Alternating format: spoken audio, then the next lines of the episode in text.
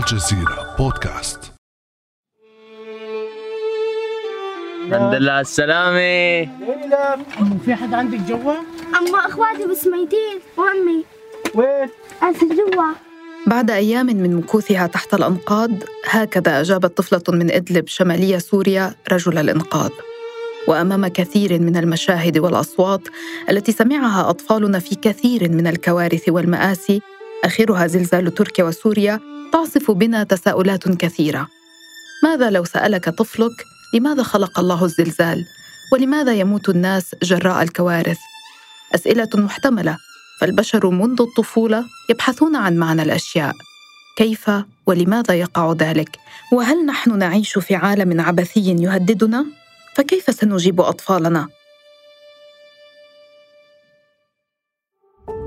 أنا روعة أوجي وهذه حلقة جديدة من بعد أمس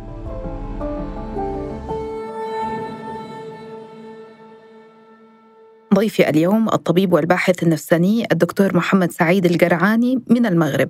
أهلا وسهلا بك دكتور. مرحبا. أهلا أستاذة روعة. مرحبا.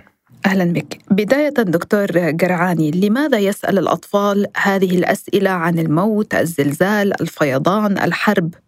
آه، أستاذة طفل يسأل هذا خبر جميل. ليس في الأمر ما يدعو للقلق آه، بل هو مؤشر على فطنة ونباهة.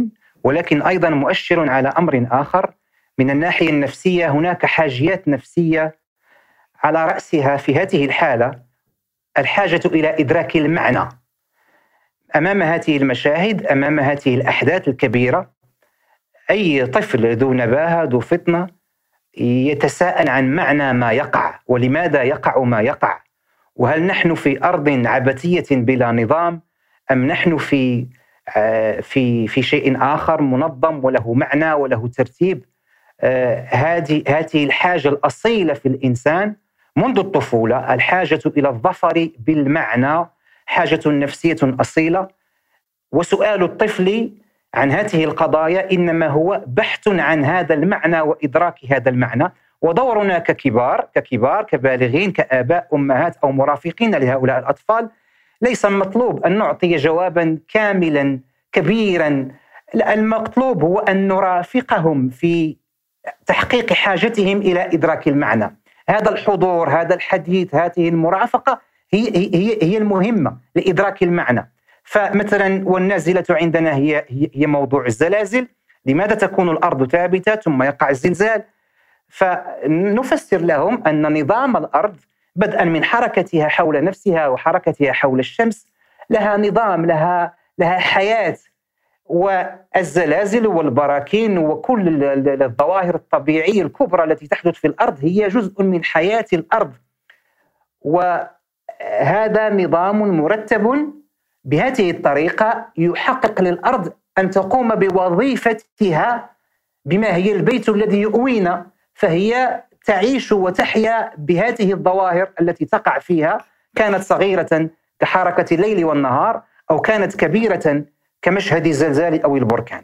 المهم أن يدرك أن هناك وراء هذا المشهد معنى وإدراك هذا المعنى هو تلبية لحاجة نفسية. لكن الضحايا يشبهوننا وكانت لهم أسرة ومدرسة وفجأة انتهى كل شيء. بالنسبة لأطفال آه، هل نحميهم من القلق من هذا من هذه الفجائية في الأحداث أم على العكس الأفضل آه، أن نعرفهم بما يمكن أن يحدث فجأة وأن آه، ندخل عبر الكوارث والمفاجآت في أماكن أخرى؟ فكرة المعنى والجهوزية للأحداث الكونية يعني. أستاذة هذا السؤال سؤال آه، عبارتك كانت وفجأة انتهى كل شيء بمعنى تتكلمين عن الموت عن النهاية. هنا آه، الجانب الروحي في المرافقة النفسية يحضر لأننا نحن أمام قضايا الموت. عاجزون كبشر لا نستطيع أن نرجع الأموات. آباء كانوا أو أمهات أو أعزاء أو أحبة لا نرجعهم ولكن الجانب الروحي يعطينا قدرة على المرافقة النفسية على المواكبة النفسية لذواتنا ولأطفالنا وللمحيطين بنا. الجانب الروحي هذا تهتم به الآن وتوصي به الهيئات الصحية عبر العالم أن نعطيه اهتماما أن نستثمر الروحانية التي نشأ بها هذا الطفل في في في إضفاء المعنى على ما وقع. فاستثمار روحانيات الأفراد والتجمعات يخفف من وطأة الألم ومن وطأة المحنة الروحانية. تعطينا إمكانية الجواب عن على سؤال ما بعد الموت وسياق الزلزال الذي وقع في في في تركيا وسوريا. هو في سياق مشبع بالروحانية سياق إسلامي وسياق مسيحي وسياق ديانات أخرى وطوائف وروحانيات أخرى في المنطقة. وكلها تتكلم عن ما بعد الموت. والمهم أن نحسن استثمار هذه الروحانية بالتركيز على الجوانب الروحية المشرقة المتفائلة بأن هؤلاء الضحايا هم في مستقر رحمة الله هم في عنايته وأن من ضمن هذه الروحانية التي نستثمرها أننا نحن الأحياء الذين بقينا بعدهم. هذه الروحانية تدلنا على إمكانية فعل الخير من باب حسن الذكرى والتذكر لهؤلاء الأموات الذين فقدناهم. لذلك نجد في في الروحانيات عبر العالم وفي الديانات عبر العالم الناس يفعلون الخير ويحتسبونه من أجل الموتى ويتصدقون لأجلهم ويفعلون الأشياء الطيبة لاجل لاجل لأجل موتاهم. هذه كلها روحانيات مفيدة من الناحية النفسية. ثم أن الحياة الروحية المشرقة المتفائلة هي أفضل للصحة النفسية من غيابها.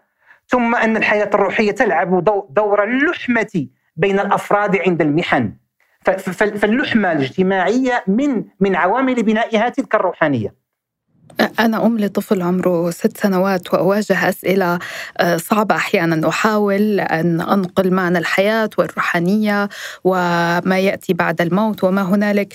ولكن الأطفال يسألوننا أسئلة صعبة من نوع لماذا فعل الله بهم ذلك؟ هذا هذا يحيلنا على موضوع بالغ الأهمية. هو كيف نعرف أطفالنا بالجانب الروحي في حياتنا؟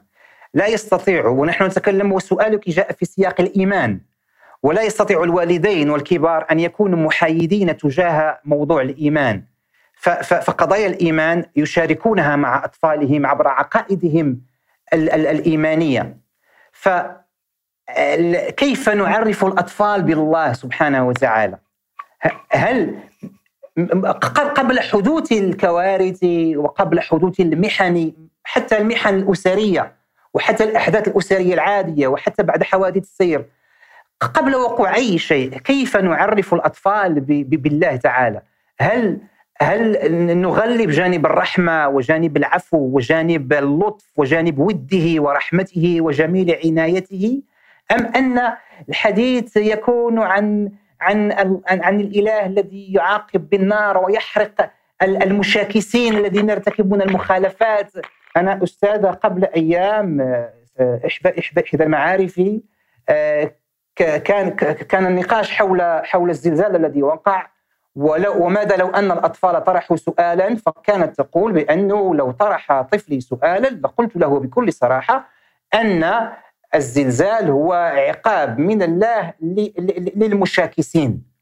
وتخيلوا أن الطفل يسمع كلمة مشاكسة فيتذكر أنه أيضا يرتكب بعض المشاكسات الطفولية العادية وأنه محل ومظنة عقاب الله. هذا كلام صعب جدا ومضر من الناحية التربوية والنفسية. نحدث الله نحدث الأطفال عن جميل عناية الله عن حلمه عن لطفه. رحمته سبقت عذابه وعفوه سبق غضبه. وهو صاحب الود والرحمة والعناية واللطف. فأنت في جوار من تطمئن إليه. فهذا الأمر مهم. أن, أن, أن التأسيس الإيماني في الطفولة ما دمنا نتكلم في سياق الإيمان وسؤالك في سياق الإيمان البناء الإيماني في الطفولة يغلب الحديث عن الرحمة واللطف والعناية والود قبل أي شيء آخر. ومن باب العرفان لأصحاب الفضل باهل لأصحاب الفضل أنا أنا ممتن لأستاذة مها شحاده من الأردن صاحبة منهاج تفكر مع النوس لأنها أبدعت في تقريب الإيمان إلى الأطفال. بالنسبة لمشاهد الكوارث اليوم لا يمكننا فعليا منع أطفالنا كليا من مشاهدة مقاطع الكوارث والأحداث المأساوية. إذا كنا أطفأنا التلفاز أحيانا نراهم يشاهدون ما نشاهده نحن عبر هواتفنا أو يمر أحيانا كإعلانات من مؤسسات خيرية وهم يشاهدون برامج الأطفال وما هنالك. وهي تصيب الأطفال بحالة نفسية معقدة. حتى نحن الكبار نصاب بالإحباط باليأس بالحزن الحزن بالكرب كيف علينا التعامل مع هذه الحالات من ناحية الطب النفسي؟ أستاذة هذا الحجم من الصور وهذا الضخ الإعلامي وكثافة المشاهد التي كانت في السابق حكرا على الأطباء ورجال الإنقاذ هم الذين كانوا مؤهلين بحكم مهنتهم أن يروا هذا الحجم من من المشاهد الدموية الصعبة والآن أصبح بضاعة إعلامية مشاعة متاحة للجميع وهذا أمر جديد في حياة البشرية والأصل هو ترشيد استعمال التكنولوجيا لأن تعريض الأطفال لهذا الكم الهائل من الصور بهذه القوة وذات الشحنة العاطفية الكبيرة جدا والصعبة جدا ماذا ننتظر منهم؟ أمرين إما الصدمة النفسية وإما تبلد الحس بحيث أنه يفقدون التعاطف والإحساس بأن هناك مشكلة فهذه المشاهد أصبحت يومية 365 يوم في العام وهذا مرة حرب ومرة زلزال ومرة فيضان والمشاهد تتكرر على بالإضافة للأفلام والمسلسلات العنف والقتل والدم هذا يا إما صدمة نفسية واما تبلد الحس وهذا أمر غير غير محبذ من الناحية النفسية.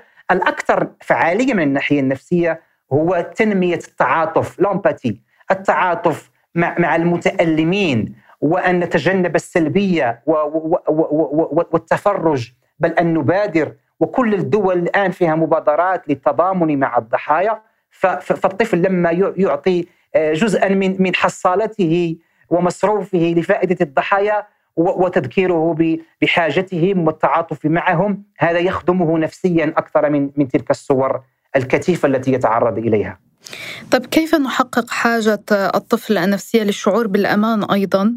آه، في الوقت الذي تنبعث فيه أسئلته من منطلق الشعور بالتهديد وعدم الأمن؟ أستاذ الأمر مرتبط بالكبار. الكبار المحيطين بالطفل يلعبون دور أساسي في أنهم نموذج سلوكي وقدوة في هذا الموضوع. الكبير المكلف بالطفل آباء أمهات أجداد أخوال الأقارب هيئات آه، اجتماعية تؤوي الأطفال الكبير الجدير بالثقة الكبير الذي له دراية وقدرة على حل المشكلات ويحسن التخطيط ويفهمه بأن مثل هذه الظواهر التي تقع لا تقع كل يوم وأن المدينة التي تصاب بزلزال ملايين البشر ينقذون لأن أدوات البناء الحديثة وشروط البناء الحديثة صارمة الكبار الذين يحسنون الشرح والتواصل والحديث هم مصدر أمان كبير والكبار الذين يلبون حاجات الطفل. الطفل له حاجات حاجات فيزيولوجية وحاجات نفسية. الكبير الذي ينصت جيدا لاحتياجات الطفل الجسدية والنفسية هذا يشعره بالأمان. لذلك شعورهم بالأمان رهين بتحركنا نحوهم دعما واسنادا وتعاطفا. هذا الذي يشعرهم بالأمن. أما سلبيتنا وتفرجنا وعدم اكتراثنا باحتياجاتهم يفقدهم الشعور بالأمان. وصمتنا يعني أنا أعرف الكثير من الأهالي بالأحرى يحاضرون بأنه لا يجب أن نعطي كل التفاصيل للأطفال أو نشرح لهم. ربما يجب اختيار العبارات في شرح التفاصيل ولكن كما قلت يعني المعرفة هو جزء من الشعور بالأمان. وعندما يروننا مرتبكين ومهمومين بمشاهد فيديو ثم نرفض أن نجيبهم عما يحدث أعتقد أنه ربما يفقدون الثقة بنا أم أم يتضاعف لديهم شعور انعدام الأمان والخطر؟ ما هو الشعور الذي ينتقل لهم بالصمت؟ أستاذة هو الآن في هذا العصر لم يعد الجهل مبررا. الكل أب وكل أم وكل كبير بإمكانه اليوم أن يتعلم بنقرة بسيطة على على الإنترنت وسماع آه، توجيهات المختصين توجيهات المختصين الذين يعلمون الكلمات الصحيحة والجمل الصحيحة والأساليب الصحيحة في التعامل مع القضايا النفسية المرتبطة بالصحة النفسية للطفل وقاية وعلاجا، المشكلة أننا نشاهد أي شيء وكل شيء إلا الأشياء التي التي تعلمنا. فالتعلم مقدمة لكي لكي نحسن إعداد أطفال وتربية أطفال. أخيرا آه، باختصار وبنقاط إذا أمكن ما هي النصائح المقدمة لأطفالنا للإجابة على التساؤلات الوجودية أو الحرجة بالنسبة لنا؟ أولا أستاذة نعتبر أن الأسئلة أمر عادي بل أن هذه الأسئلة هي علامة ذكاء وفطنة ونباهة ونسمح لأنفسنا ككبار بعدم امتلاك كل الأجوبة عن كل الأسئلة وأن لا نخجل من التعبير عن عجزنا حينما تكون أسئلة لا نعرف لها جوابا وأن نعبر لهم بكل بساطة على أننا سنبحث سويا. لم لا وأنني سأسأل وسأسأل خبير وسأبحث وس... وس... وس... ونضج جوابي. لا حرج في ذلك أن نعبر عن أننا لا نعرف كل شيء. ثم التركيز كل التركيز ليس عن كمال الأجوبة بل عن حضورنا ومرافقتنا لهؤلاء الأطفال والحوار والحديث والحضور والعاطفة والمحبة المبذولة هذه هي صمامات الأمان الحقيقية. شكرا لك الطبيب والباحث النفساني الدكتور محمد سعيد القرعاني من المغرب. شكرا لك أستاذ روعة شكرا. كان هذا بعد أمس.